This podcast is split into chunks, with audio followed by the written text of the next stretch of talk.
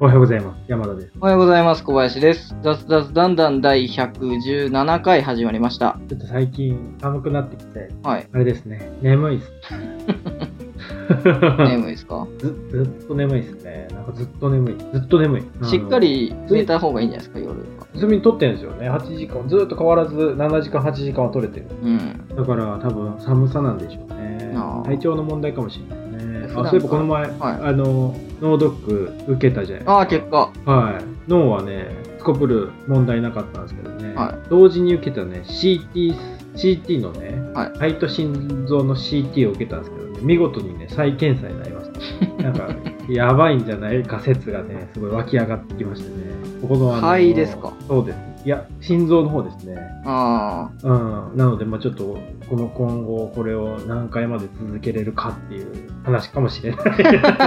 あ。ちょっと安静にしてもらって。そうですね。安静とかそういう感じじゃなさそうだな。なんかあの、蝕んでいくみたいな。中からガーッとね、蝕んでいく的なやつ多いから、ちょっとあの、再検査をします。ちょっとじゃあ再検査結果待ちそうですね。まあでも、結果来たんですけど、オンラインで見れたんですけど、うん。あの、普通に健康診断とか受けて、結果とか来るときもそうなんだけど、なんか、その、開く瞬間ってすごく怖いよね。オンラインで見れたりとか、結果を見るタイミングってそうですか？そうなんですよ。なんか、この年になってくるとね、そうそう、なんか、やばいの見つかるんじゃないか的なやつね。なんかちょっと怖いなと思って。まあ見つかドキドってよかったんじゃないですか。。逆にね。うん。いや、まあ、良かったのか良くなかったのか。知らんのが仏っていう言葉がありますからね。まあ、いや、だからちょっと怖いですね。ちょっと。この間、そのなんか受けるって言ってたやつは、なんか AI の画像認識でとかそういう話でしたよね。やりましたと思ってたんだけど、診察されてるんですね。人でしたね。ああ、画像認識で、あの、怪しいなって思ったやつを人が見た後の結果までやってくれるそうです。そうそう。だからその手前だと思うあのちそうちゃんとドクターが見てくれてるから、それだ AI だけで 3, 3万、4万高いね、やっぱ。確かに、それだったら高いかもしれない。うん、そう、人がちゃんとやってくれてるからね。あまだ、うん、信憑性はあるね。これで AI だったら、いやいや、間違ってるでしょ、みたいななるけどね。うん、人が見たんだって心配だなって。逆に、逆に心配になって。じゃあまあ見つかってよかったんですか、そうですね。うんまあ、死ななければよかったということになるでしょうね。まあまあまあ。そうですね。まあ、ちょっと行ってきますね。いってらっしゃいで。未未病、未病、そうですね。病気になる前に防ぐ的なね。うん。予防、予防、未病予防みたいな。未病っ未病てよくわかんないですね。え未病って何まだ病ってこと？いや、まだ病になってないってこと。未然に防ぐと的な？未亡未亡未亡未然に防ぐって言った？ら未亡未病？未病ってな。発病には至らないものの軽い症状があるって言ってる。そうそう、未病の段階で予防する。あうん。あ。え、じゃあなんか心臓の軽い症状あるんですか？今はないんだけど、それこそ2年前ぐらいからなんか、あんまよろしくない感じだったんで、まあ、まあ、よろしくないんでしょうね。心臓を言ったらストレスを減らさないとですね。そうですね。うん、ないと思ってたんだけど、やっぱ抱えてるんでしょうね、心の中で。やっぱゲームとかがいいですよ。自分で感じないストレスが一番怖いね。なんか、うんストレスないわーと思ってたけど、実はもうすごいストレスかかってたみたいなのが一番、うん自覚症状なしで一気に来るからね。2年前もそうだった。いや、それがストレス溜まってるんですよ、みたいな。そうでしょこんなシンプルな脳みそしてんのに、そんな、そんなわけあるないでしょみたいな思ってたら、シンプルな脳みそでもストレスはかかるみたいな。誰がシンプルな脳みそや。まあ、かかってるんかもしれないですよ。やっぱその発散が足りてないんじゃないかあ、そうかもしれないですね。そその2年前ぐらいから発散が足りなくなってきてるのかもそう。お酒の量も増えてるしね。そういうのも良くないかもしれないね。お酒はそうですね。毎日飲んでますよね。最近ね、ちょっと、あれなんです。あの、休館日をお設けるようにしてるんですよ。お1ヶ月に1回。1ヶ月に1回。まあ、1ヶ月に1回ね。今までも休館日1週間に1回ぐらいはせめて設けてくださいよ。う、6ヶ月、6ヶ月連続、あの、無欠勤みたいな感じでやってたんですけど、さすがにちょっと、いでも1日ね、そういうは飲むのを止めるだけでね、次の日のね、うん。朝とかね、すごい好調なんですよ。面もうめちゃめちゃ元気みたいな。じゃあ月1じゃなくてもう毎日やめた方がいいんじゃないですか？かもしれないですね。なんかそう、アルコールの話でいくと、うんなんかあの、トランプ大統領は、なんかすごいお酒飲んで、大食いでみたいなイメージあったんだけど、うんお酒お酒とかタバコとか一切やらないらしい。あそうなんですねうん。なんか、あの、お兄さんが昔、アル中で亡くなったと、あらまうん、話して、んなんかいろんな、知らないところでいろんな苦労してんだな、トランプさん。こんなにメディアに叩かれてかわいそうだな、トランプさん。あで、ちょっと思っちゃいましたね、なんか。僕どうなるんですかねまあ、ちょっと興味薄れちゃったね、もうもはや。もはや薄れましたか薄れましたね。なんか、やっぱあの、開票が一番面白かったね。なんか、プロセス自体がやっぱりね、長すぎるよね。まあそうですね。まあしょうがないですね。破綻してるわ、もう。最近の興味何に移ってるんですか？最近ですか？うーん、最近の興味か。最近読うんで読んでる本でいくと、なんかあの、教育がちょっとね、興味が出てて、最近読んでる本が、モンテッソーリ教育。モンテッソーリ教育っていうなんかよく流行ってるやつなんだけど、あの、まあ、ちゃんと自尊心を小さい頃から養いつつ、否定せずに自分で考える能力を身につけようみたいな。な話で、で、モンテッソーリ教育を受けた人で結構成功してる人がいっぱいいるんですよね。あの、マーク・ザッカーバーグ。知らなかったですマリア・モンテッソーリさんが考えたそうそうそうそうそう。結構ヨーロッパではこれを実践してる学校多いんで、日本はほとんどないみたいな親とかがこの考え方とかをうん。持ってるだけで子供の、あの、考える力が育つよっていう話。えー親とか、最近の親って結構あれじゃないですか。子供がなんか、なんかやろうとすると、すぐダメって言ったり、危ないからダメとか、うん昔に比べてなんかその、なんだろう、敏感になってるとか、それこそあのね、あの、モンスターペアレンツとかいうように、なんか気にしすぎてる人たちが増えてるね、過保護ですねそうそうそうそうそうそう。だからそういうのを、あの、もうちょっとか、あの、俯瞰的に見て、そういうのを全てダメって言ってたら、その自尊心だったりあ、自分で考える能力、が育たないから、そういうのをしっかりと伸ばしてあげるには、やっぱりどうしたらいいのかっていうのを根本から考える教育。うんね。なんか見見てたらあの0歳から6歳までがその、ね、そのモモンテッソーリの教育の中で一番その何？あしっかりと基礎ができるタイミングって言っててああもう子供7歳だ。あもうダメだ。ああダメだ。なんか申し訳ないな。逆にまあまあでもでもまあ今からそうややっても、はい。そんな6歳って書いてるけどそれ6歳にすぐ終わるわけじゃないから。まあまあまあ。まあまあまあまあ、もうちょっと長い目で見てやろうかなと思いつつ。正直教育とかのねそのなんかうん。子供とかの教育に関して言うと、わかんないですよね、結果。な手法と結果がね、基づいてんのかどうかって正直わかんないで。すよね。このモンテッソーリさんがや提唱してるやつは、うん。もう結構昔からやってて、ヨーロッパ、デンマーク、スウェーデンか、スウェーデンとかで結果が出て、で、みんな実践してるってやつなんで、うん、こうやってた人とやってない人、僕、いつも思うんだけど、なんか実験ってはい。2パターンやるじゃないですか。例えば、あのー例えばダイエットとかで、うん。A さん A, A パターンと B パターンの人たちをグルーピングして、A パターンの人たちにはこれを与えて、うん。B パターンの人たちはこれを与えました、うん。で B パターンの人たちは全然痩せないけど A パターン痩せましたっていう、そのひ被験者の人たちのはい。B に入れられた被験者の人たちなんかすげえ損してるじゃないですか とかねなんかこうこのなんか検証被験者の人たちのなんか何機械損失みたいなのってなんかカバーしてくれんのかなってお金もらってたらい別だけどや、それはお金もらってるでしょ、普通に。全然お金もらってたら別だけどデータ提供してるんで。教育とかってそういうわけにはいかないじゃないですか。人生を提供してるわけだかあーまあまあらそう。結構こういうのってなんか研究って難しいなって。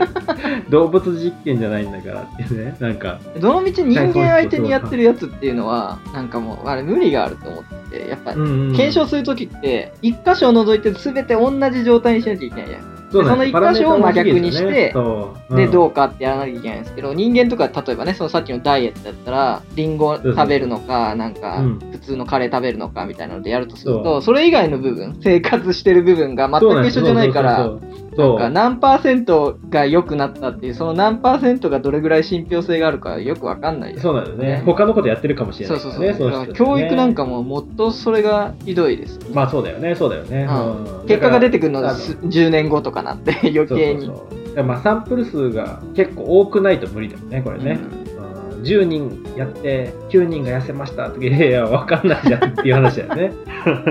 まあちょっとだいぶザズザズしてきてるんで今日の問題の方行こうかなと思うんですけど、ねはい、まあ若干今の教育の自立してとかの話とつながってくるんかなとは思うんですけどマジっすか？どうなんでしょう？ああ確かに。ちょっとそうかも。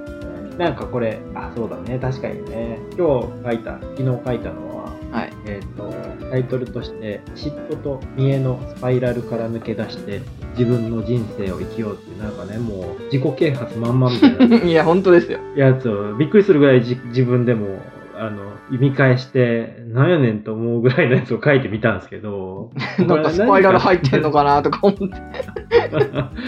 で自分は、あの、抜け出してるんですけど、なんかその、何？人のことがすごい気になる人いっぱいいるじゃないですか。うん、あの人はあれみたいな。特に今ってなんかその SNS が、そうですね。あの、みんなやってて、あの人はあんなしてるみたいな、俺行ってない、俺誘われてないとかそうだよ、多分。そうですね。ツイッターにもなんかね、あなんかストーリー機能みたいなのも最近追加されましたしね。そうそうそう。いや、別にそんな、あの、他の人のこと気にしなくても、自分の何？人生を生きてたら、そんななんか、何？気にすることないじゃんと思うんだけど、うん、普通に思うんだけど、まあでも、その外的要因が多すぎて、そうなっちゃうっていうのはわかるなと思って、うん、例えばなんか、あの人は、あの、宝くじ当たって1億円当たりましたとかも多分そうだ。まあそれは運もあるから、あれだけど、はい、なんで俺に当たらないんだろうみたいな。いや、買ってないからでしょみたいな。だからいろんな、なんかそのさっきの話じゃないけど、はい、あの、人それぞれやってることが違うから、うん、な全く同じ人生を歩んでて、双子とかでね、はい、もう DNA もほぼ近いみたいな。で、もうやってること全て一緒で、一人だけがすごいなんかハッピーライフを送ってたら、なんで俺はみたいな感じになるかもしれないけど、全く同じ人いないじゃないですか。うん、そうですね。うんそう。で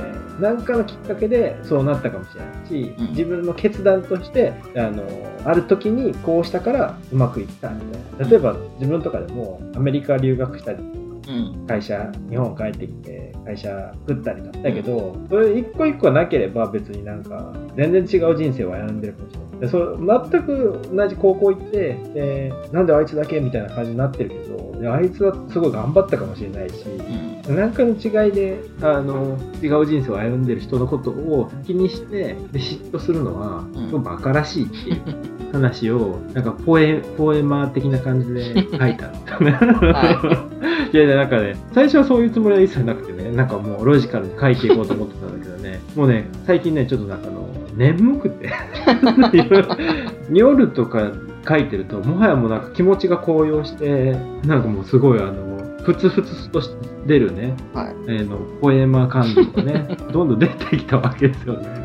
なんか結構これはね、書いてて思、朝見返して思ったんだけど、まあそういうとこ多いなと思ってね、最近。そういう人多いなと思って。取りつかれてる人、なんかその何あの、呪縛じゃないけど、そういうなんかその、こうあるべきだよね、みたいなところに取りつかれてる人すごい多いなと思って、うん、でそれってなんか、それ、取りつかれてるだけじゃなくて、他人に対して強要してる人も結構多いなと思って。小林君と多分多分そうだと思う。なんか例えば、会社、前同じような話だけど、会社を辞めて、で、自分でもう、あの、家に引きこもるも、他の人からしたら別に、自分にしたら別に、あの、それが正しいと思ってやってるけど、他の人からしたら、いや、それおかしいでしょ、こうしなよ、みたいな。こうあるべきだよねみたいなべき論をすごい語られて、でなんか心の中ではすごい羨ましいと思ってる部分も多分ある人もいると思うんですよね。まあまあまあ、羨ましいな、ね、いいなななんであいつだけなんかと。そうそう。そういう感情を人に押し付けてみんな同じように横並びでなんか揃えようとする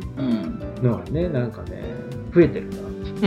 そんなそうじゃないところにやっぱ行った方があの人生楽しいしなんかもうちょっと自分で考えて行動できる人が増えるんじゃないかなと思ったわけですよね。どう思います？なんかイメージで言うとなんかその最近は反発してきてるんかなと思って、その逆に？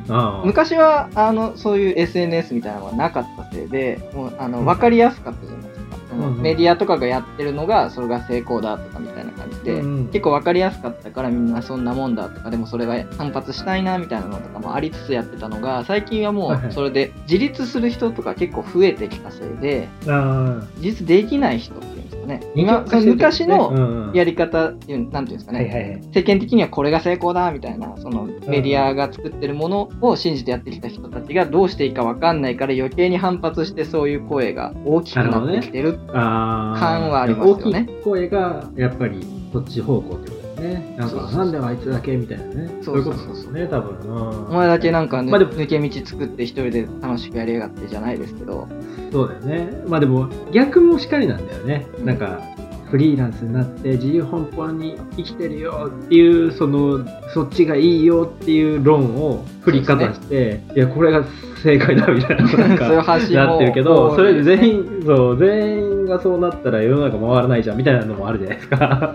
まあ、みんながみんな、ね、好き嫌いがありますからね。そうそうそうそう心地がいい、よくない。逆にそっちに行ったことによって自分が発揮できない。うん、だまあ今まで教育もそうだけど、そういうな流れの中であのそっち側には行けない人もやっぱいっぱいいるわけじゃないですか。そうですね。うん。それの人たちに対してね、押し付けるのが変な感じだなと思って。うん。そう。だから、嫉妬と見えって書いたけど、どっちかっていうとあれだな。べき論が嫌なんですよね。タイトルとずれてるけど、まあ、最後結論のとこにそう書いてますね、山田、ね。そう書いてます。うん、そうだ。うん、なんかこうしろみたいな。いや、経営者とかの目ですよね。経営した、その、特に最近目についたのは、50代とかなって、うん、すごい成功している人たちって、はい、なんかバブル後とかでも死ぬほど働いてるんですね、うん、死ぬほど働いても夜も寝ずにそのプライベートも全部ほっぽって死ぬほど働くことが正義でそれが、ゆえにそれを若い世代に押し付けるみたいな、はい、24時間働けますか的なね、うん、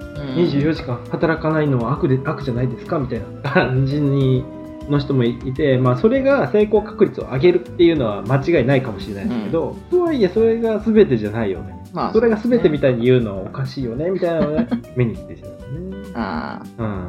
発信できるからよくないよね。あ確かにそう、ね、なんか、声がでかいんですよね。そうそうそうそう。それがね、その、その経営者の人とかに対して、例えば、弟子入りをした人とかがもしいたとしてね、昔のなんかその職人さんじゃないですけど、あなたみたいになりたいからって言って弟子入りしたとかだったらもう、そのやり方をガンガンね、そうそうそう。教えていけばいいんだろうけど、ね、どうしても今だと不特定多数というか、なん。か多くの人に発信してしまうから、そうじゃない人にも向けてちゃんと書かないと、押し付けがましくなるっていうか。なっちゃう。なっちゃいますね。それがなくてもそういうふうに思われちゃう。そうそうそうなんか閉じた人に向けて言ってるはずなのに、なんかその噂話とかね、SNS もそうですけど、違う人から見たら、なんかあいつはこう言ってるけど、みたいな、なっちゃうところがあって、なんかそれが、みんながみんなそれを受け入れれればいいダイバーシティをね、そうん、そうですね人それぞれだよっていうのを受け入れれるようになったら多分あその人はそういう考え方だけど自分はそうじゃないよっていうのを、うん、なんかその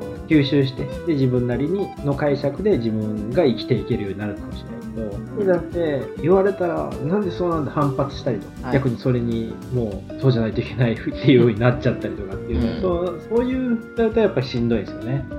しんどい。うん。しんどいんですよね。そういうのがストレスになってるんじゃないですか？そうそうそうかもしれないね。押し付けがしんどいんですよね。こうあるべきだみたいなみんなのみんながみんなそういうふうにね押し付けあったりとかするなんかこの世知辛い世の中世知辛いですかね。いやそうかもしれないな。テレビとか見ない方がいいねニュースとかね、SNS とか 見ない方がいいんだけど、でもやっぱりそういう一般の動きとかもやっぱりね、知っとかないと、そうそうそうなんですよ。いけないってところがあるので、情報としてね、必要なものじゃないですか。そう、そうなんですよ。だから、寛容、寛容な社会になってほしい。ね。なんか人がやることに対して、人はこう考え、面白いじゃないですか、こうこういうふうに考えてるみたいなのを受け入れれた方が、あ、そんな考え方あるんだ、変わってるな自分とは違うけど面白いなみたいな。面白い、まあ面白いと思えないんだろうな。だって、なんか、政治とかでもなんかもういろんな考え方あるじゃないですか。でもうめっちゃ自分のやってることを信じてる人もいるけどそれに対してすごい否定してくる人いるじゃないですか、うん、例えばなんか NHK をね守るか守るかじゃ逆だ。そんな回ありましたっけ守るか、ぶっ壊す言ってたやつですね。そうそうそうそうとかもなんかすごい反発してる人もいるけど、うん、まあそういう考え方も一理あるよねっていう風なスタンスで言えばねなんか面白いじゃないですか。うん、うん、なんか全部が全部否定するんですね。だからそういう風にしていきたいですね。そのなんか、啓蒙していこう。私はそういうふうに啓蒙していきます。そういうのだとすごいいいんですけど難しいのがどうしてもやっぱりあの他人事になっちゃう感はありますね。なってるんですどうしても多分、うん、うん、確かにそれはそうかもしれない。興味がどんどん失われていくんですよね。他人に対して、うん、うん、確かに。それは感じております。感じております、うん、感じてるけどまあ確かに深入りしなくなる。議論、変な議論をしなくなるから、やっぱスタンスを決めるのはいいかもしれない。議論するタイミングでスタンス決めた方がいいかもしれないね。まあ、それはそうですね。うん、そうですね。うん。みんながみんな司会者というか、ですかね。あの、確かに。うまいこと言いました。じゃなくて、確かに。あれだと、それはそれで、議論にならないってならない。ファシリテーターだと、議論にはならないので。確かにな。そうですね。そう。そう。まあそれ、それも含めて、それも含めて、もう受け入れる。うん、いや、だから言うと、なんかその逆張りみたいな人はいてもらわないと、意見が多様化はしていかないですよね。ね平和になりすぎちゃう。ね。最近なんか、あの、見てて面白いなと思ったのが、なんか、ツイッターだったかな、掲示板だったかわかんないですけど、あの、ひろゆきさんっているじゃないですか。はいはいはいはい。兄ちゃんを兄ちゃんのね。人、うん。はい、あの人なんか結構その世間とは逆側のなんかことばっかり言う逆張りだみたいなので、はいはいはい、割とあの炎上しつつもあの有名になってきた人じゃないですか、はい、なのになんか最近すげえまともなこと言うって言って上がってて そうなんかこの間なんかホリエモンさんとなんか餃子店の話じゃないですけどなんかすげえまともなこと言うって、これは多分世間がおかしくなってきてるからその逆張りでひろゆきさんがまともなこと言ってるんだっつって今世間がおかしいんだみたいなのを、その逆張りしてる人がまともなことを言うってことは、っていう。まともなことを言ってるっていうか、今までまともじゃないと思ってたことが、まともに見える、聞こえるようになってたってことですね。かもしれないですね。あ面白いですね。うん だからそういうなんか別のスタンスの人もやっぱりいないと。そうですね。うん、逆に言うと、ひろゆきさんは生きづらくなってくるかもしれないですね。かもしれないですね。みんななんか 同調されると生きていけなくなっちゃうだから同調してくると、だからなんか最近みたいにまともなことを言い出すんじゃないそうそうそう。まともなことを言い出したら、あの、キャラ的に生きていけないかもしれない。キャラが立たなくなってもうなんか生きていけないかもしれないね。うん、わかんないです結構大変だ、まあ、そういう逆を言うのも必要ですよね。なるほどね。うん、ああ、ちょっとじゃあ、スタンス決めていっていく。スタンス決めて。嫉妬しないと。嫉妬しないとし。身を張らない。逆に、うん、逆に、あの、しないっていうふうにしてたけど、最大限嫉妬してみる。ああ、いいんじゃないですか？ああ、羨ましい、羨ましい、なんで俺は、みたいな。いや、なんで俺はってなるのが多分良くないですね。別に嫉妬してもいいけど、うん、それをパワーに変えていけばいいですよね。まあまあそうですね。俺も頑張るみたいな感じになればいいけど、うん、なんで俺はみたいな、もうななんで俺はこんな生き方なんだみたいな、ネガティブに、ネガティブスパイラルに陥っていくのが多分よろしくですね。それは嫉妬なんですか？うん。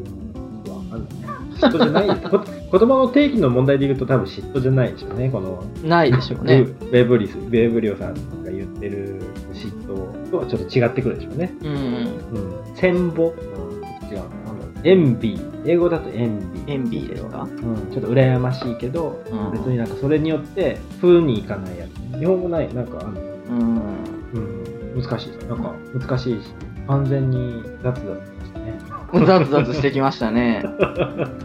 いや今日はちょっとザツザツしたな。やっぱポエポエティックなやつはよろしくないのかもしれない。よろしくないことはないですけどね。行き着かないっていうね、なんか。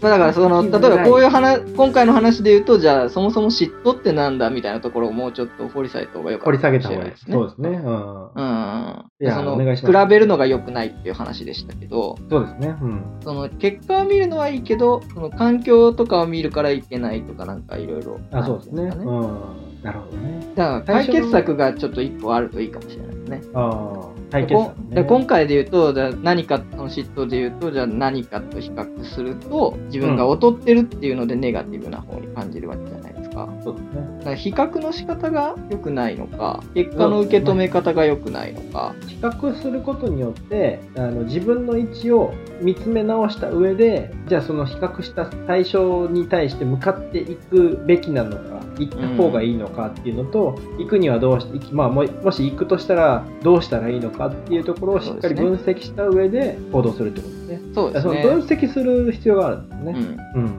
うん、相対的に自分の位置を知るためにはちゃんと比較しなきゃいけないから嫉妬の感情は出るかもしれないけどそうですね、うん、まあでもそうそう考えるとあれなんですよね。ちゃんとそのなんかモヤモヤするじゃないですか。なんか何でもモヤモヤするじゃないですか、うん、なんか嫌やなみたいな、うん、なんか嫌やなみたいな。前回の話じゃないけどなんか嫌やなで終わらしちゃったら単純にネガティブだけどそのなんか嫌やなをしっかりと紐解いていって、こう感じてるからこうなんだ。じゃあここを解決するにはどうしたらいいんだろうそうですね。なんかそれはもうどうしようもないんだったら、もう忘れるしかない。忘れた方がいいよねっていう話かもしれないし、うん、でそこをちゃんと紐解くっていう作業をできれば、もっとストレスは減って、もやもやなくなっていくっていうことですかね。そうですね。うん、嫉妬した場合は、その嫉妬の原因とかをちゃんと自分で分析できるといいよねっていう感じですね。うん、まあ、普通に考えたらそれってすぐできると思うんだけど、多分。いやでも嫉妬はやっぱり感情なので難しいです、ね、でも感情から生まれてるやつってなかなか自分から踏み込めないところはあるじゃないですか。そうまあ、まあ、踏み込めないけど踏み込んだら簡単じゃないですか。結構シンプルじゃないですか。大体大体のことそんなことないですよ。あそうですか？